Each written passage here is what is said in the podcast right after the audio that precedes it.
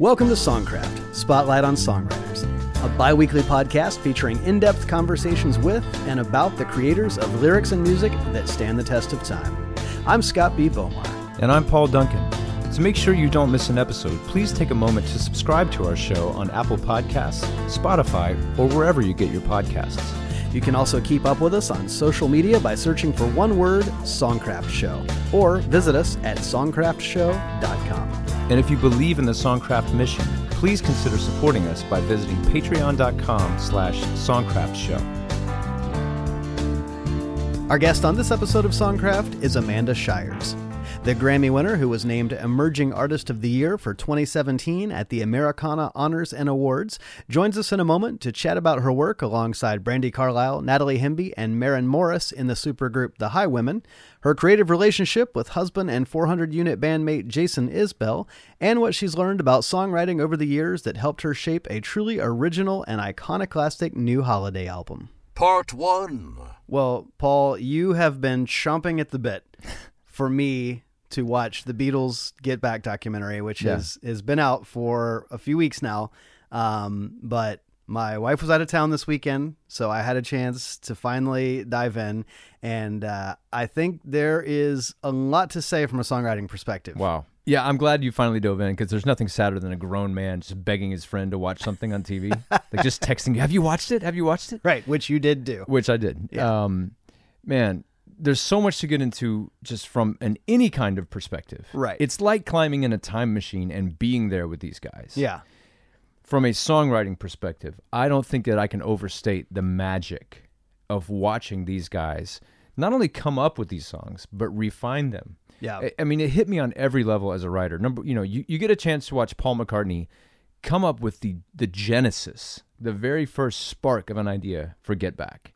That part was I have to confess that the first half of the first episode was a little slow for me Yeah. because you're just watching these guys noodle around and in, in a way that's kind of the point i mean they're kind of trying to capture the aimlessness and the frustration of trying to get off the ground with uh, this get back you know they're going to do a, a concert film they're going to write and record these songs they're going to make an album it's a pretty ambitious thing to walk into with Right. basically zero plan um, and i definitely felt that kind of frustration Yeah. but when he sat down and almost just sort of like grabs his bass in an agitated way, like, we need songs. and he just starts, first of all, he's doing it on bass, Right. which is interesting. And he just starts kind of like flailing away at his bass and he's going, like JoJo was the first thing. It's like JoJo, da, da, da, da, da, da, da," and he's singing sounds. Yeah, and you hear that melody. There it is. Yeah. that's it. There it is. Yeah. It just appears. Yeah, I mean, we've all been in that moment of an of an idea popping up, Right. and it's a magical moment. You don't always recognize when you've got something good. Yeah. You know, sometimes you think you do and you don't, and whatever. The other moments, the tedious moments, are really interesting as well because you're watching this thinking, hey, when are you guys going to turn into the Beatles?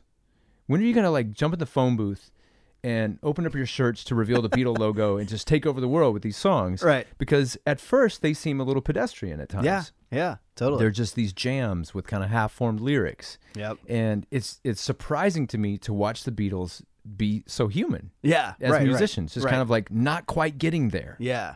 And one thing that we've talked about with several guests, I remember uh, we even talked about this on the last episode with Steve Perry um, the idea of writing songs and singing kind of syllable Yeah. sounds just and and you see Paul do that several times in this documentary where he just starts he he's just making sounds Right. and he's got a rhythmic thing going with how the lyrics kind of fall and he knows what the vowel sounds are that he wants and then he starts kind of fleshing it out but even hearing him go you know jojo jackson left his home in arizona become jojo left his home Yeah. in tucson Arizona. like it's it, it's a it's not much of a difference really but it like it also is all the difference But it's a huge difference, yeah. and and it's amazing how kind of offhand they are with these lyrics when because to us they've become this sort of canon. right And at the time, it's like, ah, they could go either way with it. And they just sort of throw out whatever comes into their head.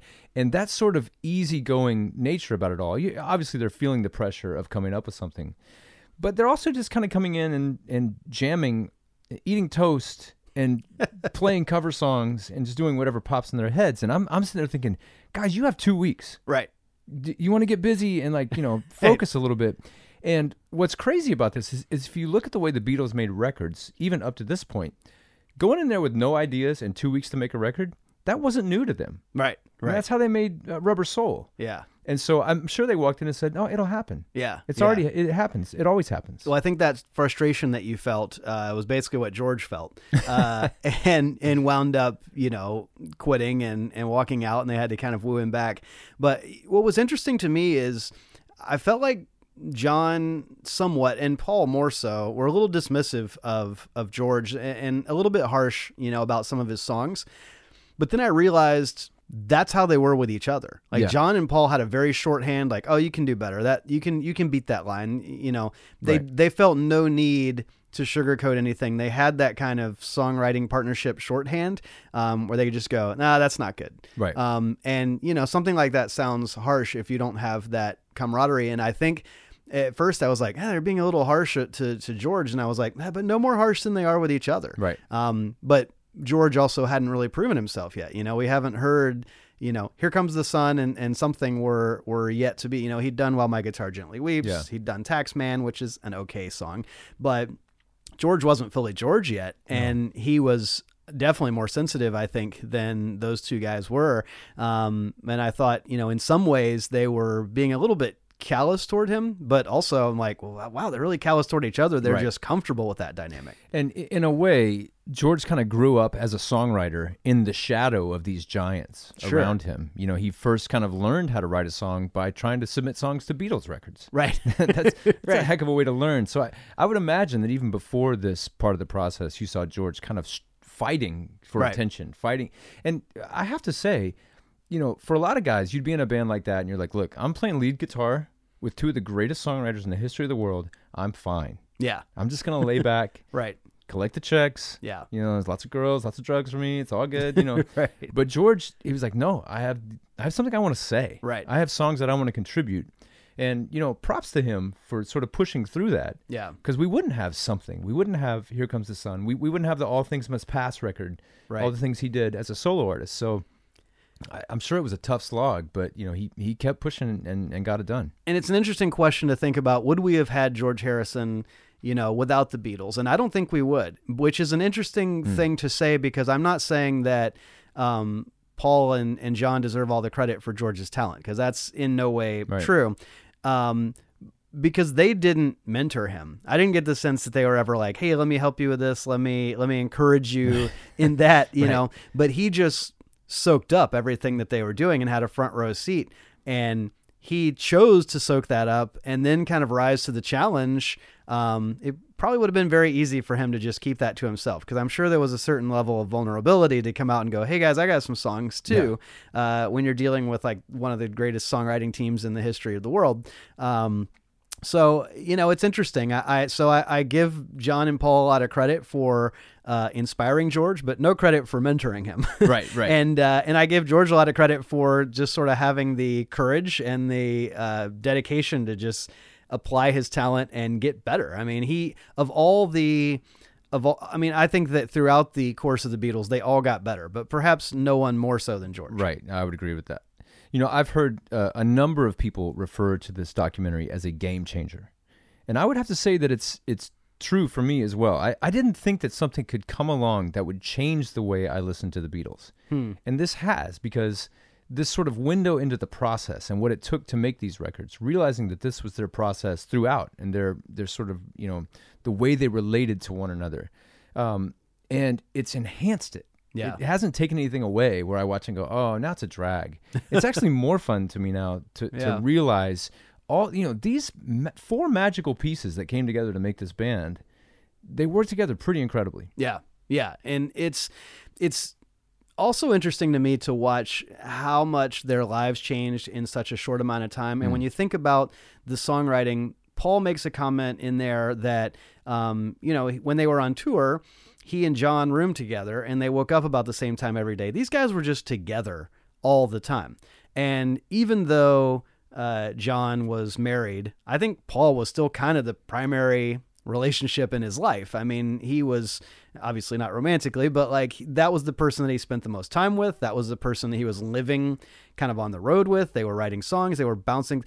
Just the proximity of always being together meant anytime you had a song idea pop in your head, there's the other guy, you're bouncing it off each other. And you find them at this point in a new place in their lives where John is Yoko is is now John's primary Yeah. person in his life. That is the most important relationship uh, at at this point. And they're not on tour anymore. They made the decision not to tour to be a recording band. So you don't have the proximity of being together to to bounce ideas off each other. And you see these two entities really become two separate entities and and still helping shape things with each other in the studio but it's it's a much stronger line between you know John's songs and Paul's songs Right, by that point sure. than what you had in the beginning so you even see just the way that the the the decision not to tour the change in personal relationships the impact of fame it really had an impact on the process you know and you get a real window into that Well, and I think you know the record before the White Album, from what I understand, was very much just guys coming in on their own a lot, and they weren't Yeah. even there together for a lot of yeah. the process. So you know, this was even kind of a, a closer return to collaboration than what we'd seen on the White Album. Mm-hmm. Yeah. and yet it was still far from what they would have known in the early days. You know, rooming together and stuff. I want to do some. I want. I want to count to three, and at the end of the three count, I want us to both say at the same time who each of whose legacy do you think benefits the most from this documentary. okay whose legacy Yeah. all right One, two, three. Billy Preston Okay. Billy for sure yeah is a hero Right. of this documentary. He saves the day. When before he comes, everything is unfocused and meandering. As soon as he gets there, everybody buckles down and turns back into a pro. yeah, and gets in a way better mood. Yeah. And by the way, Don't Let Me Down was not really something yet. And then when Billy starts playing, oh, there you go. There's Yeah. there's your song. Yeah. Um, But I agree with you about Yoko.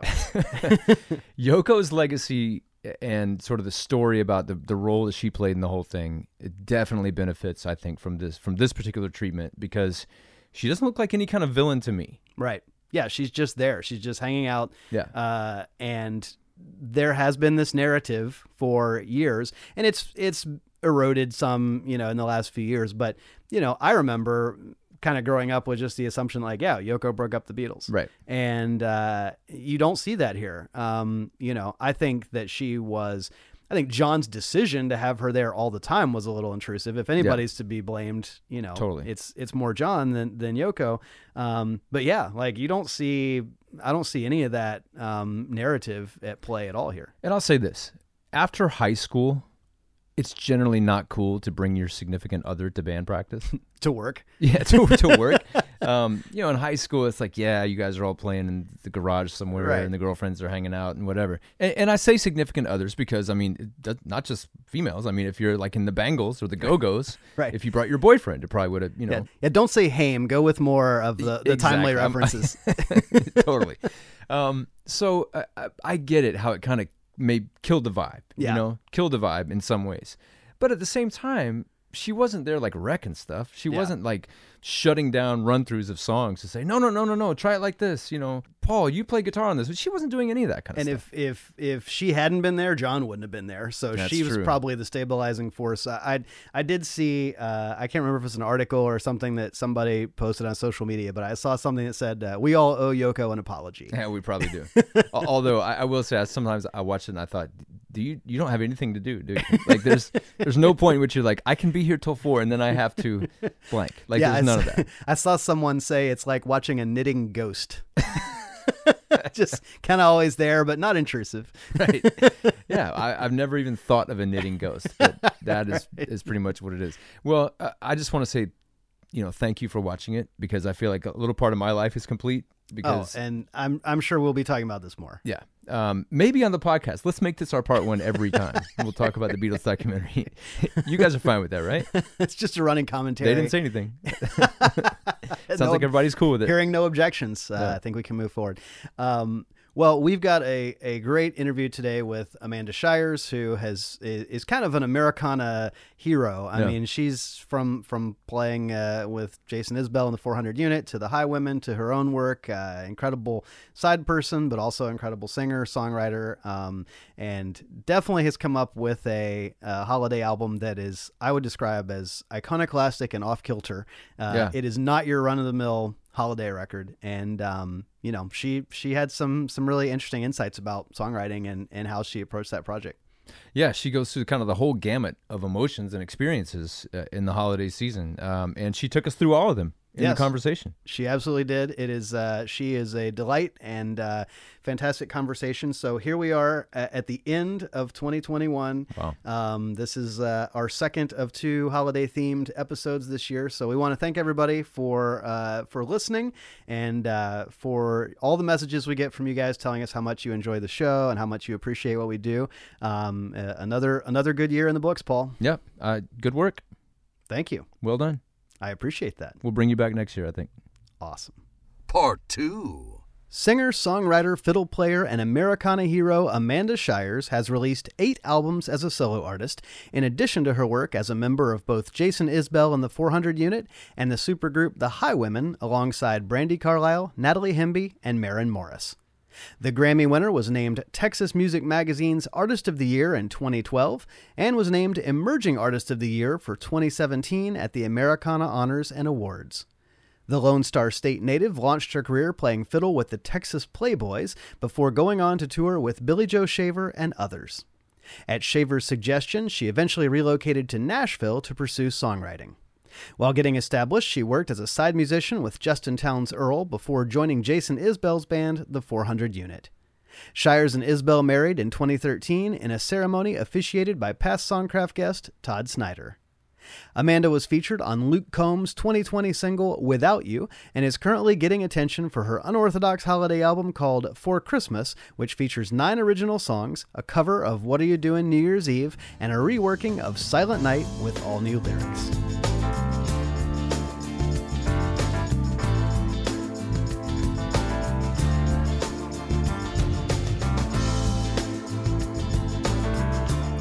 Amanda, welcome to Songcraft. I mean, I'm glad to be here. Well, we're glad to have you. um, you've got uh, a new record called For Christmas. Um, nine of the songs are originals, which is an unusual thing for a Christmas record. How come Silent Night's not original? I changed all the words. Well, that's true. That's true. So you've got nine and a half original songs. There we go. um, but the record's interesting to me because it, it's uh, kind of a mix of nostalgia with realism. It's got you know some humor. It's got a bit of cynicism. It's got sadness. Um, probably uh, kind of an unorthodox take on the idea of uh, a holiday album, but really kind of sets out to capture all the emotions that come with the holidays and not just the Hallmark romanticized uh, version of Christmas. Uh, would love to hear a bit about how you approached writing this record and and why you kind of took uh, a different road than what a lot of people might do for a holiday record. I took a different road for a lot of different reasons. I guess I um before I was uh before I made this record and before last year, like I think right after Christmas last year, I started thinking about you know coming out of the cave of COVID and what Christmas would look like next year, which is this year. And um I personally really enjoyed Christmas at home with very few people, just you know, two of us. And um, I thought, what's that mean for next year? Okay, so we're going to have to do the shopping thing again. We're going to have to listen to the shopping people music and the radio, all that shopping music on it. That, like, and I just, that was kind of like the spark, I guess, for it. And, um,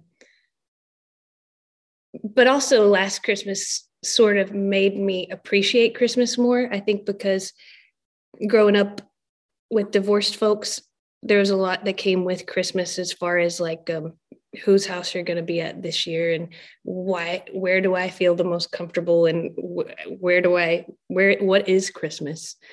And um, Hmm. something about last year just being at the house and not making any kind of fuss and not being, you know, sort of uh, encouraged to or like go along with it like every other year. It just got me thinking. And I thought, you know what? Next year, I'm going to have an awesome Christmas like this one, but I'd also like there to be songs that are, are, the experience of Christmas of what it is for me and probably like what it is for a lot of other folks. You, you know, you you mentioned the shopping people music, which is a that's that's a pretty apt way to describe mm-hmm. the way we encounter Christmas music from year to year. Um, I personally grew up. Uh, a couple favorites in my house were the Elvis Presley Christmas record um, and the Mario Lanza Christmas album.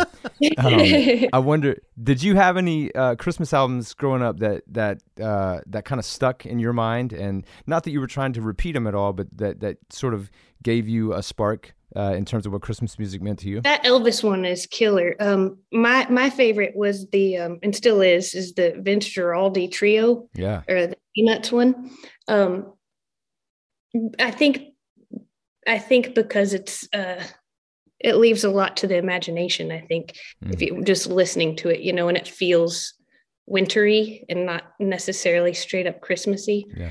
And um, I wanted to keep that part of of the music I enjoyed. You know, Burl Ives is cool, but um, so that's why that's why I, I made this one more piano heavy. Yeah, hmm. yeah. You hear that on a song like "Home to Me." Uh, it's got that melancholy piano-driven ballad thing that that almost is somewhat reminiscent of Christmas Time is Here from the Vince Guaraldi record. You know, it's got a little bit of that same uh, vibe. You can hear some of the, um, you know, some of that influence, but it's definitely doesn't sound like something off that record. You can you can really tell where you've kind of taken a strand of inspiration and made that um, something of your own. You said there's ice on the runway, ice on the wings. There's ice everywhere, so nothing can bring you home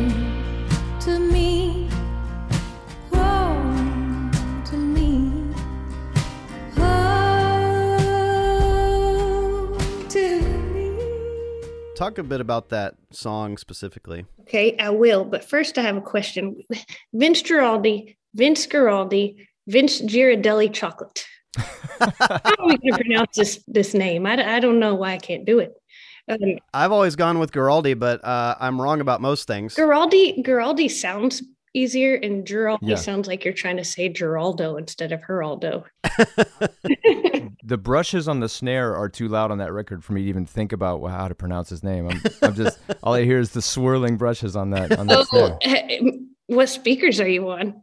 Uh, you know, they're blown. Oh, you think that has no. something to do with it? um, Home to Me is a, a like a couple of songs on this record that don't talk anything about Christmas, but kind of um, invoke the wintry spirit. Now, this is is actually a, a plea, a desperate plea for somebody to come home. Which is it almost seems like it's the other side of "I'll be home for Christmas." Right, right, right. I mean, you nailed it. And also with the waltz, which is um, you know how waltzes go. There's there's a partnership required to waltz, really. Uh, yeah, they always say it takes two to tango, but I think you might be changing the whole thing now. takes two to waltz. Waltz by myself, but it looks kind of silly. um, you know, um, as Scott pointed out before, most Christmas albums are just laden with covers, um, and and you were more selective. You know, a song like "What Are You Doing New Year's Eve," which I think is an underappreciated song from the from the canon. What what was sort of your criteria when it came to choosing a cover? Songs that you don't have to that you don't hear. You know, hmm. I don't want to.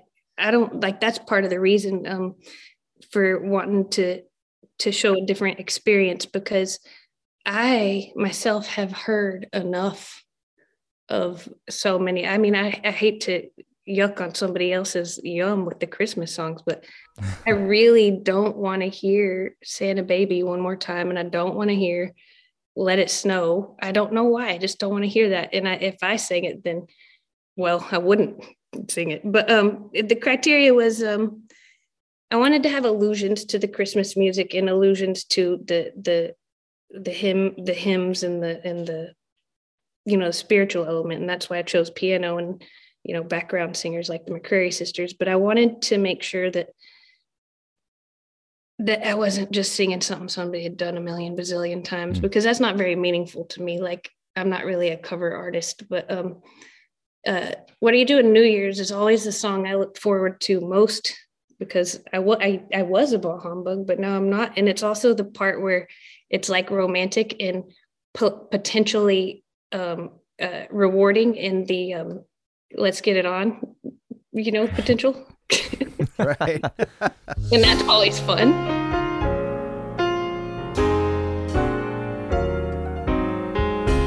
Maybe it's much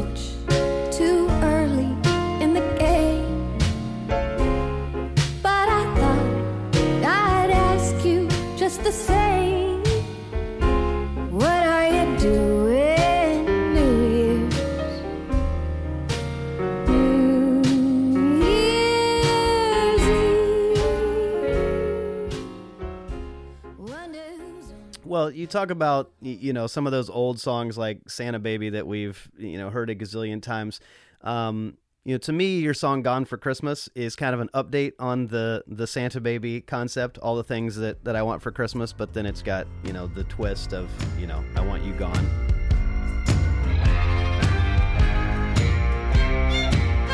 I want a massage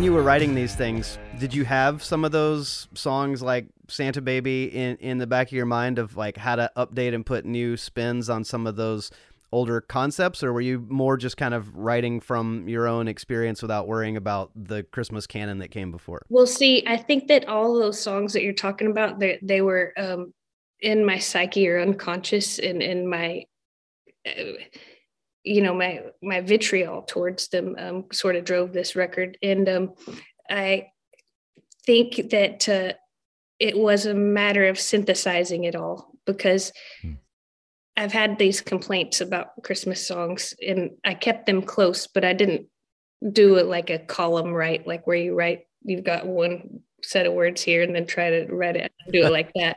I just kind of Right. kept the the idea or the the thesis together and tried to um, do my best with it. And um, you know, love is good and fun, and there's good love songs on there, and happy newness songs, and sad songs, and uh, just wanting to leave. You know, it's just it's just all the feelings. You're right. You already you already nailed it. Well, let's talk a bit about your uh, your background. And you, I understand, were uh, as a teenager uh, playing with the Texas Playboys, famously uh, coming from the lineage of, of Bob Wills' band. Um, and I find that in and of itself, you know, completely fascinating. Um, but would love to hear a bit about as somebody who grew up and and really mastered the fiddle as your first instrument.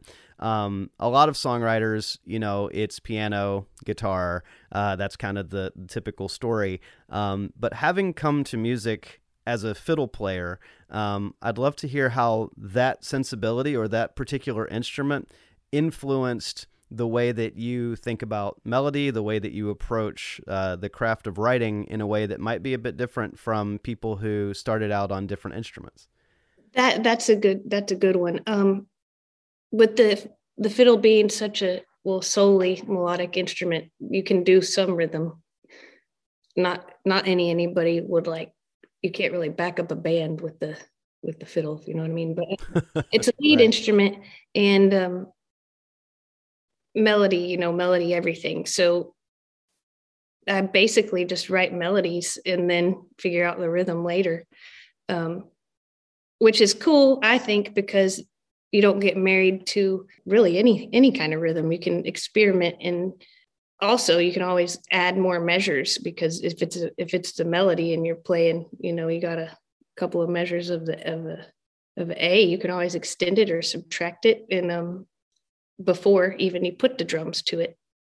So that that's that's kind of why a lot of my songs have various measure links that are different than your your regular uh songwriters with the with the guitars playing you know Right. You put out a solo album, your first solo album called Being Brave, which was mostly instrumentals. Um, that that record is an artist record um i made that one i was still a side person in texas you know i was playing with the playboys and folks like Gary P. Nunn and uh, my favorite Billy Joe Shaver and you know Michael Martin Murphey. anybody that would hire me, I would play in their band, you know. And um, the Playboys, what they used to do is they would make little CDs of their instrumentals, and they would sell it next to the acts CDs so that would supplement their income. And I thought that was a great idea. And so it's kind of also like a business card in a way because it, it shows what you can do on instruments. You know, you see, I played the fiddle on this and I sang some harmony on this and I can sing some lead if you need me to. I could play the mandolin, you know, if I need to. Yeah. And um, so that's what that was all about. It was it was a a way to supplement the income and show what I could do as a side person. Now, when I did that to Billy Joe Shaver, I didn't ask first because I didn't know you're supposed to ask. And um, Oops. after the show, he said, "What is this?" And I, said- I said, "Well, that's my fiddle. That's my fiddling, you know, like I do every night." And um, he said, "Oh, oh, okay. I guess I'm gonna have to listen to that, right, uh, before you put it out." And I said, it's, "It's too late. It's already been out for a few nights." Then the next day, we got in the car, and it was already scary enough riding around with Billy Joe because um, because he was Billy Joe, and he had two of those things that monitor for cops, the radar things. The Fuzzbuster? Yeah, one on top of the other, and he he drove fast, and you know if he if he felt like something was wrong, he did. He had no problem telling you. So he's like, "It's time to listen to that fiddle record," and I was like, "Oh, great!" and we started putting it on and instrumentals, instrumentals, and um, he said, "Are is it going to be any of them with you singing?" And I was like, "Yeah." He said, "What songs are they going to be?" I said, "I didn't want to pay royalties, so I just made a couple up." And um, after that, it got real quiet after the record played, and he said, uh, "I think you should go be a songwriter in Nashville, Tennessee." And um, I think you'd do really well with that. And I said, I don't want you to fire me. I love this job. And uh, and um, I said, I, I really want to keep playing the fiddle. And he said, You should really go do that. So I thought I was getting fired. Huh. But I wasn't. And then a year later, I told Billy Joe that I was going to Nashville to become a songwriter. Wow. and um, that's what I did. So that's that's where the line separates because it's a whole lot harder to um, start over and be a songwriter and make songs and make records and try to find places to play and people that'll let you play than it is to go play in a side per- be a side person in somebody's band and just sling your CD up next to it for extra fifteen dollars. Wow. Right. I mean, th- thank God that you had CDs you were putting on the table out there and not just a box of sweatshirts. That wouldn't have done anything for you. Um, so when you first headed to Nashville, um, did you have the idea in your mind from the from the get go that you wanted to be the artist who was singing these songs? Because there are a lot of people who go to Nashville with the idea of I'm going to be a writer for other people to to sing. Um, wa- was that kind of in your mind, or did you always know I'm I'm going to be the artist who is delivering the songs that I write? when I first moved to town, I was so such a greenhorn. I didn't even know. I thought artist meant like the artist is the person that sings and makes up the songs, and the songwriter is a songwriter. You know, I didn't know that you could be an artist that doesn't write songs. I, I was I was kind of confused about all that, but um, the whole time I did know that I was going to write my own songs and sing them, just like you know Billy Joe Shaver did, or you know, Townes Van Zandt or whoever, you know, Willie Nelson. And um, if somebody wanted to sing it, they could go ahead and sing it. But, you know, that's what I was going to do. I didn't really understand the other part of there's a whole nother part where people just write songs until I got here and started waiting tables and trying to figure out how to record. And and how did you manage? You know, most people, I would say, when they come to a town like Nashville or New York or LA, you know, you've got that that time period where you know what you've got. You know what the world can hear from you, but the world has not yet opened its doors. You know, on one hand, you've got the advice of Billy Joe Shaver, and you can rest on that and say, "Well, this guy thinks I can do it." Mhm. But I would assume that you also have to have a certain amount of just inner drive, uh, inner belief in yourself. Um, how did you kind of manage that as you got to know the town and the industry?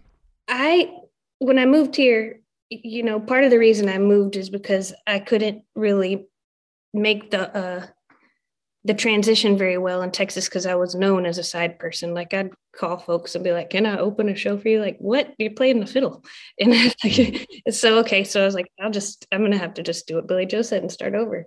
So when I moved here, in my mind and in in practice, I said, I'm only gonna play as a side person for people I can learn from, and and for people that will also allow me to do that, knowing that my goal is to record my own songs and sing my own songs. And um, you know, I'd I'd already known Jason, but he didn't live here in Nashville that at that time, and we were friends for a long time first. But it was at Jason's show that I met um, my friend Justin Townes Earle, and um, you know, went and did tours and made records with him, and um, that's kind of that's kind of the the way that I got to know the town was with Justin, and um, the way that I got to know a lot of different folks, and then hear his take on how to do it and all that business. Um, in 2011, you released an album called Carrying Lightning, and uh, there's a song on that record called When You Need a Train, It Never Comes. And it's a clever song, but also a dark song. Was dreaming I was tied to a train track, twisting in the sun. Burning up, hoping the trains hadn't quit rolling. I was ready for it to be done. But when you need a train, it never comes.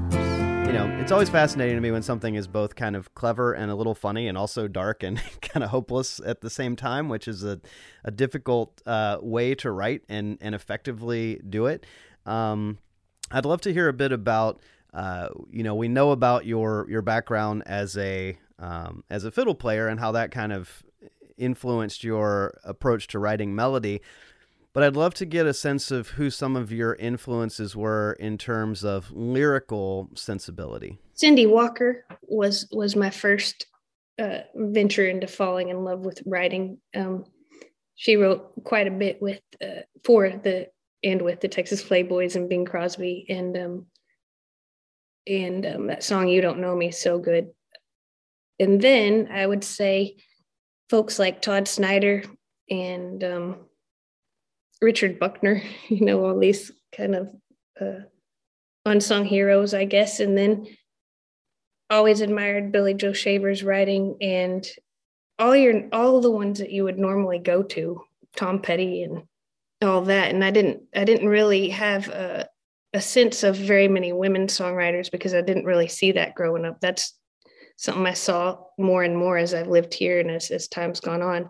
And um, same with side players. The first side player I ever saw that was a woman was Bobbie Nelson, and uh, and then you know as time goes on, there's more and more room for all that. So most of my influences are men, but that's just because that's what the world was showing me, and um, yeah, so it was easy for me to to to hear other folks' trained song and be okay writing my own because uh, the world looks a little different to me through my eyes uh, because I am a girl. so it's already going to be different. It's not like I'm ripping anybody off, except for I do have balls. um, you know, loo- looking through, you know, we've all uh, everyone's bio kind of reads like a highlight reel, right? And you see an album this year and an album that year, and in between it all, I see this this interesting note uh, about you beginning to attend Sewanee, the University of the South, and you just spoke about you know only playing along with people you could learn from. So obviously, learning and continued learning is a big part of of who you are. Um, I would think that anytime I got into a situation where someone questioned a lyric, then I could say, well. I'm the one with the Masters of Fine Arts in Poetry, so leave me alone. Um, is there any sense in which you know do you look at your writing and say okay this is how i wrote before that education and now this is how i write after that education Yeah, for sure. Um, I didn't include Leonard Cohen on that big list because I thought that, um, you know, that's probably in the bio. But just so you know, I didn't feel good about that, and I have to tell you, Leonard Cohen is my hero. i'm glad you did and um, so before I went to school, you know, I feel like the purpose, you know, what we're supposed to do when we're making art is try and figure out what the hell the purpose of life is. And um, uh, well, I guess we are. I don't think we're supposed to walk around in it and just live blindly, but keep coming back to things that grow and birds and stuff. And I, I really think it's just to grow and to learn. And so, um, I'm a curious person. I'm going to keep learning. So when I do go to write songs, I have reasons now for making word choices, and um, y- you know, you can you can not have any reasons and go on instinct, but and you can get lucky. But sometimes it really does tighten the whole thing up a whole lot to to to actually look at you, you know the, the thesaurus a word and, and say oh those don't work because they color the the statement this way or these do even prepositions Mm. and um before i would i would sit there and fuss with the with the damn preposition for sometimes two hours.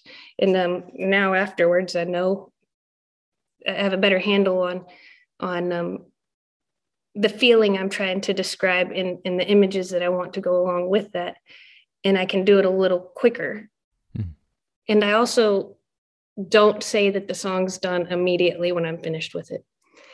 And i think that's because y- when you're writing you get a little bit close to stuff and um so i put it away a little while and then go back to it and edit it again. And um that i mean that's just those are some things that i do that um then i also like going to that school um, my professor andrew hudgins i can still hear his voice in my head sometimes saying that's 10 pounds of shit in the five pound bag. And uh, you know there's like the you know oh good another cliche you need to flip around somehow or have you tried writing a new metaphor Wow. yeah it's just and it's the those kind of things like where you learn quickly and you learn from people that have mastered and in like mastery beyond me that um when you learn it in that kind of a of a of a tough way it really sticks with you and um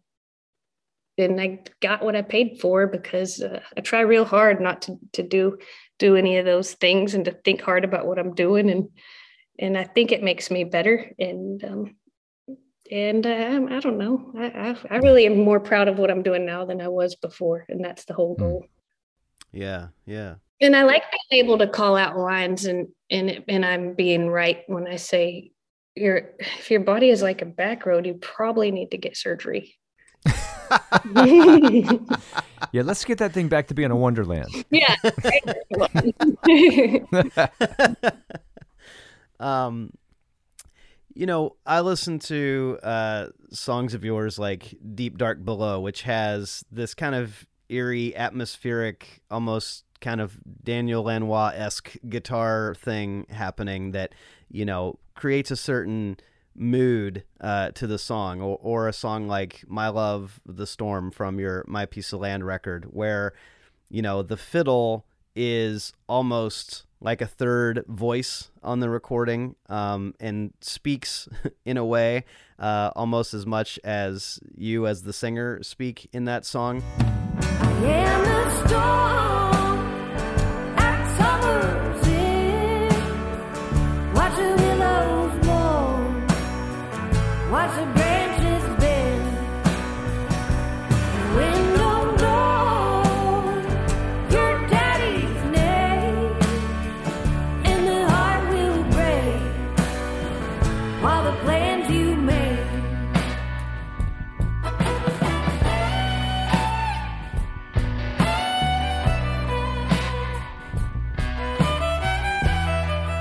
all these are um, sort of uh, i guess what you would call arrangement and production type of choices uh, which may or may not be part of songwriting you know depending on who you talk to.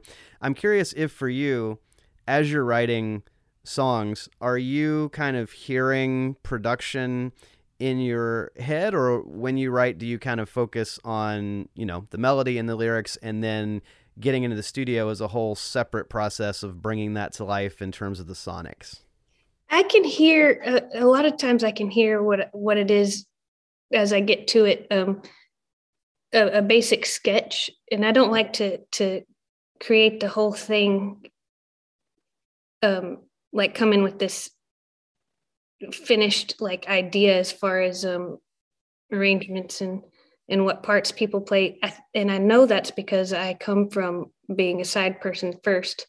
And um the people you pick to play with you are experienced on their instruments. And and you know i hated it when people would hire me to do session work and they're trying to get me to play a part that my instrument's tuned in fifths. That's damn near impossible what you're asking but i'll give it a whirl. But because i write on fiddle and i do a lot of melody stuff i can hear the fiddle parts you know and i and i'm gonna go with those. And and i also worked real hard on making the kind of the wind or the the what people call the the darker parts of this the sound of that instrument like um like what you're describing on those songs and and songs like on jason's um traveling alone that kind of like the like you can al- almost make it sound like semi truck brakes or or, or kind of like that harmonic whistly thing. I don't know what the term would be called for it. Or i've played it long enough that i can make it sound like a voice if it needs to or it can sound you know irritated pink and irritated or it can sound um you know atmospheric. And i think that just helps with creating the tone and the setting and the mood of the song a lot and um and it it can color where words can't you know As someone who's never played the fiddle, is is a lot of that tone control? Which hand is is controlling that, or is it is it bow placement? What what is it that you do to to shape your tone? it's a lot to do with the bow like pressure and where you're the the on the fiddle bow one side's wood and one side's horsehair. And um and obviously it's bowed so it'll work against the fiddle but um there's the the pressure and the balance are different as you go because the the the where your hand holds the bow is heavier than the top where it's lighter. So you can do it by by that balance and all these things are like variables. You can change one thing and get a different thing. And then where you how much hair you have on the string versus not. Mm. you know you can bow it with your fiddle stick part but it sounds real crazy unless you've got a good amplifier. And um uh, or a whammy pedal. And um, then, then you, you then you got the pressure and then you've got the speed. And then on the other side you've got um, how hard you hold the strings down Hmm. and if you don't hold them down you can get those harmonic things and then you can add pressure and then that's what the vibrato comes from the left hand where you're holding the strings and um you know there's a lot of ways you can experiment and get different sounds with it in all the way to how much rosin you put on the bow and you, Wow. what kind of strings you're using and um Hmm. And have you cleaned the rosin off your fiddle i don't often do that because i need that rosin to be stuck on there Mm. Huh. Wow. In in nearly 200 episodes of this podcast, that's the first time that we've asked a question that technical about a musical instrument. I think, and you answered it quite well. And I feel like maybe I could just go do it now. oh totally i mean if, if you if you if you want to you can um and there's a lot of good teachers and i'm telling you youtube's a good place to learn how to do things that's how i kind of started learning how to play the ukulele All I need is a good like 25 years, probably. yeah it doesn't take that it, all it takes is like that thing that i don't have for going to the gym that like you got to go do this thing every day for a few minutes i don't want to do that right. i want to but i want it to be the end of that part right. Um, I, hey, I want to ask you about one specific song. Uh, it's a song on uh, Jason's album, The Nashville Sound, uh, called "Anxiety." Mhm. Um, and first of all, I just want to say you're completely in my brain on that song. I, I don't think I've ever seen a more uh, on point description of how anxiety feels. You're lying in the bed, you're surrounded with beautiful things, and all you can think about is losing them. Dust in the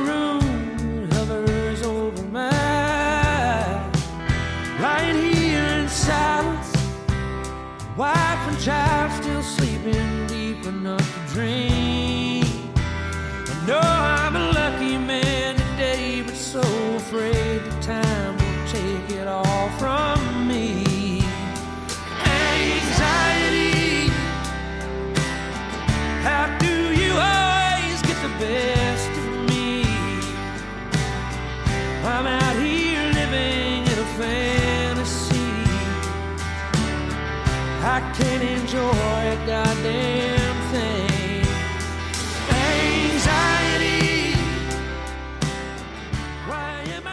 Was there something uh, cathartic about writing a song like that? Because I, feel like if I was able to put it into words that well, that I might sleep a little better the next day. Well, there is, and then there's also that thing that goes with having anxiety, which is that you didn't get it all in.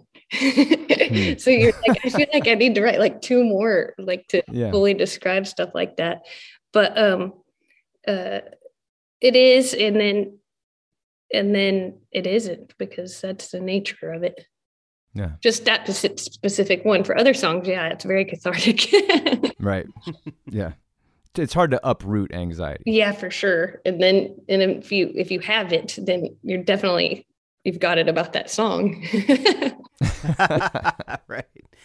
Uh, it's interesting to me that the majority of the um, songs on your albums are written solo, and the majority of Jason's songs, whether they're on his solo albums or the albums with the 400 unit, tend to be written solo by him. There's you know, obviously a handful of songs that we've heard, um, you know, between projects, Anxiety being one of them that, that you guys collaborated on.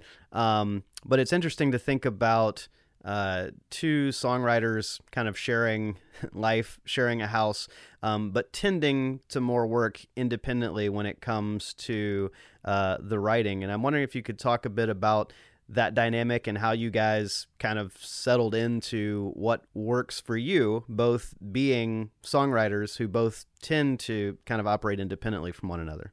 we, you know, we we operate a lot differently than than the writers in Nashville do because you all you have to do is be in the room to get credit in there.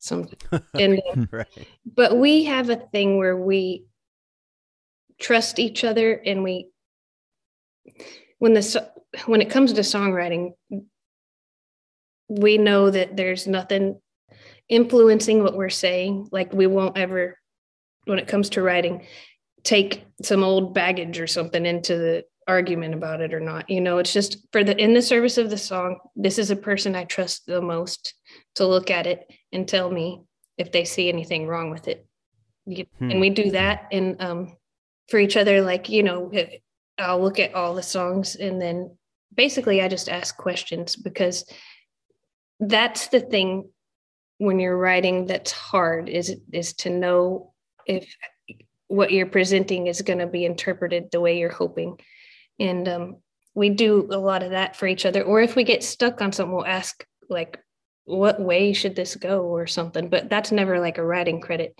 We think writing credit is when you actually contribute like you know more than just like a couple of words like Yeah. you know? Because if you're saying something like um the sky was i don't know whatever the sky was gray and black and gloomy. I don't know. And then the other person says but was it really? I think it was more of like what you're trying to say is this. Like that doesn't count as credit to us. And especially if you're just trying to help somebody get stuck or you have a problem with something like tone shifts. Like if a character's getting out of character for the character um those kind of things are like discussion type editing type things we call it. Um and obviously we're um, we allow each other to do whatever the hell we want but it, it's really it's a it's a it's a luxury to have have somebody that understands the goal and the intention um, nearby you know and and and somebody that's good at it so we we lean on each other pretty pretty hard when it comes to that like every song of his i look at and every song of mine he looks at You know, it's it's interesting. You know, just looking at your story and thinking of the number of uh, the number of voices that contribute to to the you know the way you work. You were talking about hearing the voice in your head of your poetry teacher, um, the voice of Billy Joe Shaver giving you that encouragement, saying you know go do this. And you got Jason there. You you toured with John Prine. I mean, you you've been surrounded with people that have great great insight. And then at a certain point comes the ears of the audience. Um, who do you think is the toughest audience for the songs you write? Is it is it Jason? Is it your own voice in the back of your head? Is it that is it that fine arts teacher, or is it the audience themselves? Uh, it's myself, my own audience. Yeah, the the internal voice. I try to write a song by myself. It's like going to the dentist, and um, and then you sit there playing it, and then you you you you look at the words, and you're like, God, you should just wad that up, start over. and then um, I think it's myself, and then after that, it'd be. It's definitely myself. I'm not really scared of anybody else. No. I hate the sound of my own voice. Did you know that? Like I'm, a, I, that's the hardest audience is me. Like you get you get in the hotel room next to me and hear me writing a song caterwauling. Oh my god, it's so embarrassing. Well, that's probably good that you write on fiddle then, because you can like you make all kinds of racket. yeah, You know, a lot of people seem to like it though. the racket. Y- Your voice. Oh well, I mean, I wonder what's wrong with their ears sometimes. Just kidding. I'm glad people like it, but you do you ever? I guess you do since you're doing um, this show. But you hear your voice back, and you're like, "That's what I sound like." Oh yeah. Oh yeah, Yeah. I'm more offended by Scott's voice than my own though. um, so yeah, I just wanted to to kind of touch on the idea that that you have you know done a lot of different things, and you know I listened to the to the Sunset record, and you know I hear like drum machines and more kind of pop influence, and some of the stuff that definitely I think broadens the the boundaries of Americana or whatever you know box that that people might try to put artists in. Um, and I think that probably the the greatest example of that is your work with the Highwomen, which is um, a collective. I don't know if you call it a collective or or a band or, like what you call it. but- collective because because anybody can be a high woman, you know. yeah, yeah. Um, but that's interesting because it's an opportunity for four different artist writers to come together who have very unique styles and then find a way to kind of put it all together and make it blend and make it sound like a cohesive. Um, and I'd love to hear a bit about how the songs came together for that record, how you guys selected the songs and how you approached the writing process because um, you know, other than Cocktail and a Song, which you wrote solo, and I think is the only solo written song on the entire record, most of those songs are collaborative efforts, some, you know, within the group itself and some, you know, outside collaborations. But it seems to, to me to be a bit of a different approach um, than what we're used to in terms of how you kind of presented songs before.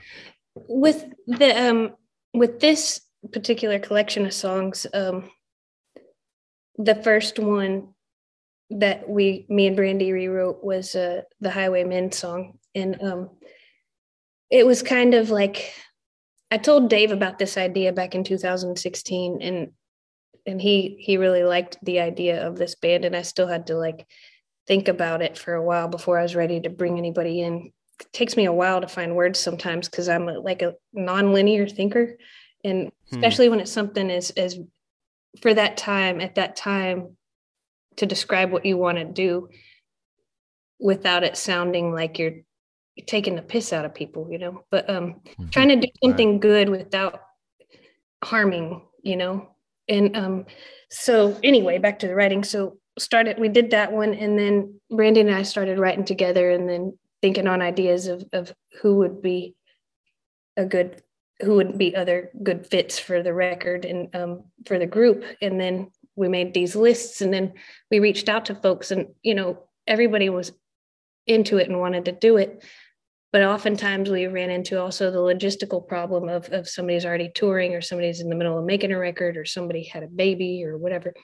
And i think by some kind of uh, uh, divinity or divine intervention, we, we um, managed to get the right people in the room that had this that had similar feelings to what we were feeling, and um, the goal the whole time was to not write sassy songs, and to write songs that sang our experiences, you know, and then after that it was the best song will win you know? Out of and, and we recorded a few few quite a few more other songs that didn't make the record but it had to make a, a co- complete co- collection like a body of work and it had to it had to be whatever songs we decided were the best ones were going to go on the record and we had to just separate the rest of it you know like how much we were you, you know in love with some other song or not like if it was way out of the the boundaries of, of the collection like if it went too far in one direction and didn't fit or have a mate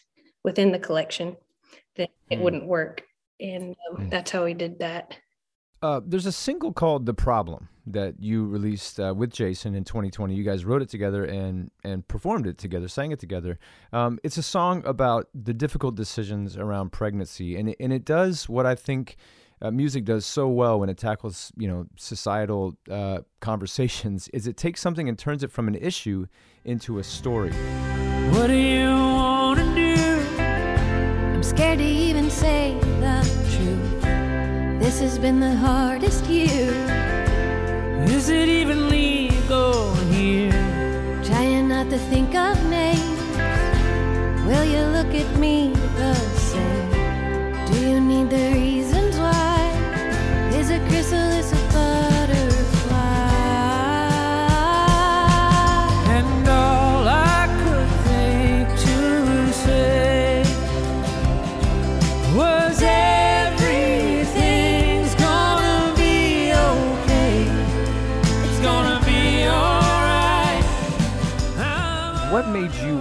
take on such a charged issue?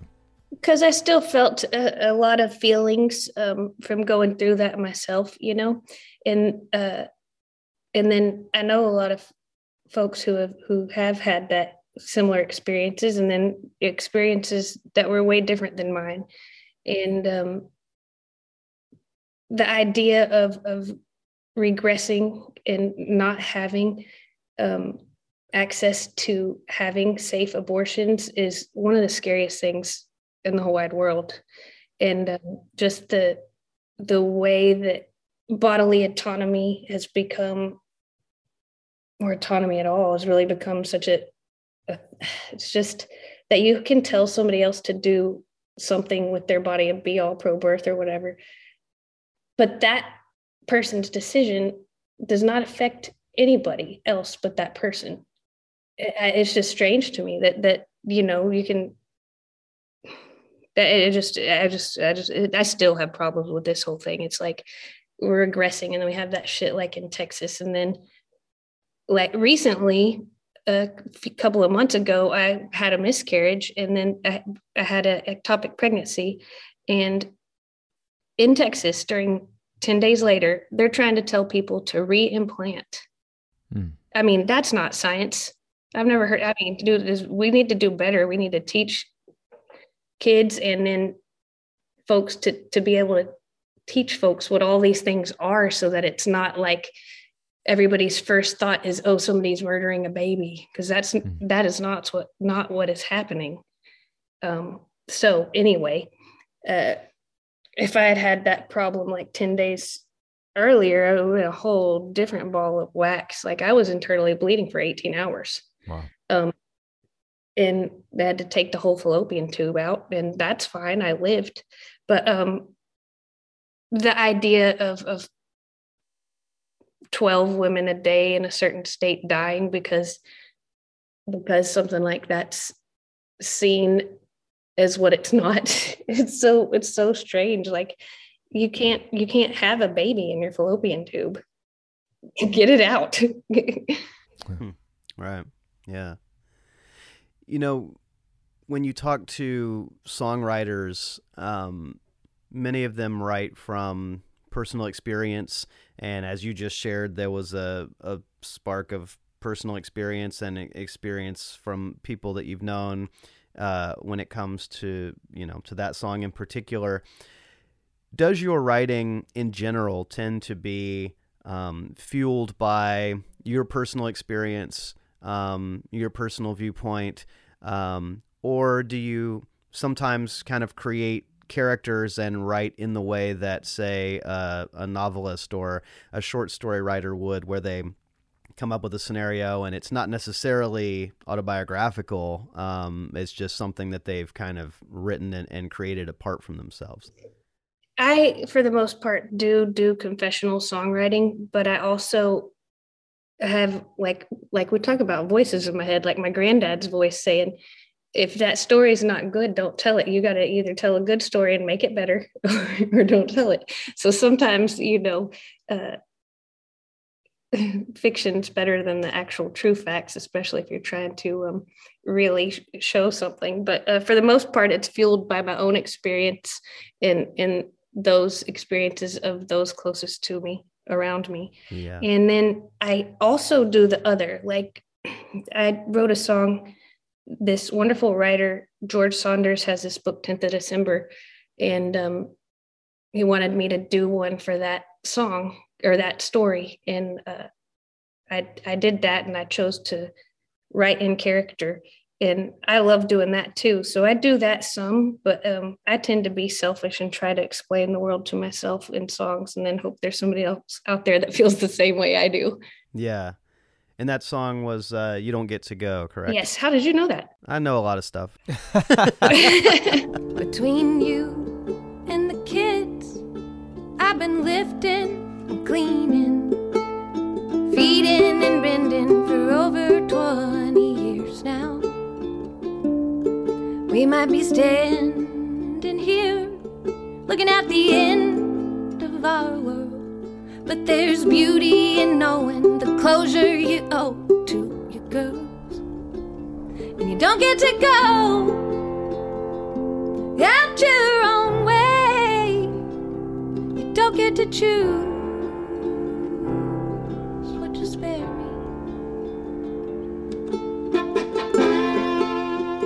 Well, I want to uh, I want to bring it back to uh, the Christmas album. I know we're we're about uh, out of time here, but um, you know, you, you talk about writing, whether it be from personal experience or, or inspiration from literature or, or whatever. Uh, the last track on that record is called "Always Christmas Around Here," um, and you know, it's got these great you know kind of fun and very true lyrics uh, like a mess in the living room there's wine all over the couch my sisters aren't speaking who's crying now? Um, which probably sounds more like most people's uh, actual christmas than uh, maybe the you know picture perfect norman rockwell version. Um, but you've said that that's one of your uh, favorite songs on the record and it is the the song that um, closes the album. So i thought it would be appropriate to close the uh, interview and and with that track and get some of your thoughts on on that song and and why that one is one of your favorites from the uh, record. That one's my favorite because um, I think that would be John Prine's favorite. Um, I really was trying to to to say something simple about how how folks when it's Mother's Day or Father's Day, it's always Mother's Day. It's it's like it's Christmas. It's always Christmas. It um, but just apply it in the way not that we celebrate our mothers very well every every day because we don't but um uh i just wanted it to be like actual christmas every day in my mind because it, it is but in my mind there's no tree in the living room and um Hmm. and i also think i think that that that one's my favorite because it would be john's favorite because it's um it's simple and it's and you feel like you're in the room and he was always big on that Yeah. i don't know I, I feel like it's true Here at my house, lots of questionable tattoos, silent fights, holy fights, Dave's ass backward views. We look forward to a new, a new set of days, hoping for change. Maybe we'll win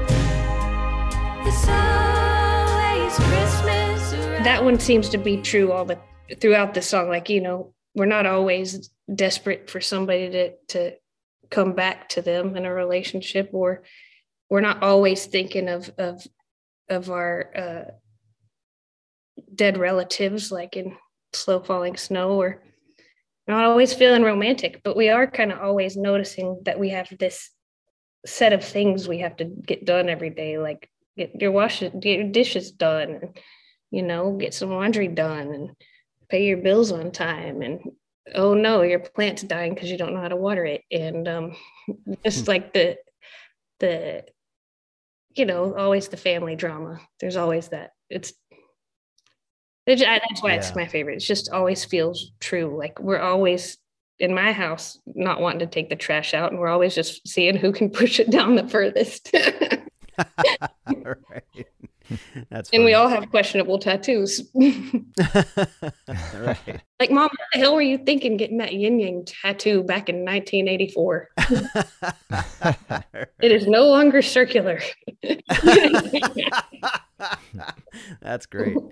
Um, well, the new album is for Christmas. I love uh, your description of some of these songs and that they feel true. I think we could say that about so many songs from throughout your career. There is a truth, there is an authenticity to them, which I think is what makes them resonate. So, Amanda, thank you for uh, taking some time to talk about your entire career and, and process and, and hit some of the highlights with us. And especially want to encourage people to listen to For Christmas at this time of year. It's a very different and a very cool kind of holiday record. So thanks again for taking some time with us. hey, thank you. I appreciate the questions. That was fun.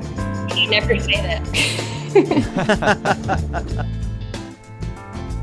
Thanks for listening. We'd love to stay connected with you, so please take a moment to subscribe to Songcraft via Apple Podcasts, Spotify, or your podcast app of choice. If you like the show, we ask you to consider rating us and leaving us a good review. Word of mouth is important, and letting other potential listeners know what you think of the show helps us tremendously. And of course, nothing beats a personal recommendation. Perhaps take a moment right now to text or email one friend who you think would appreciate what we do and send them a link to our show letting them know how much you enjoy it. As a reminder, you can sign up for our email list at songcraftshow.com and find out how to help support us at patreon.com slash songcraftshow. And you can follow us on social media by searching for Songcraft Conversations on Instagram and Songcraft Show on Facebook and Twitter. Thanks, as always, for listening and for your support.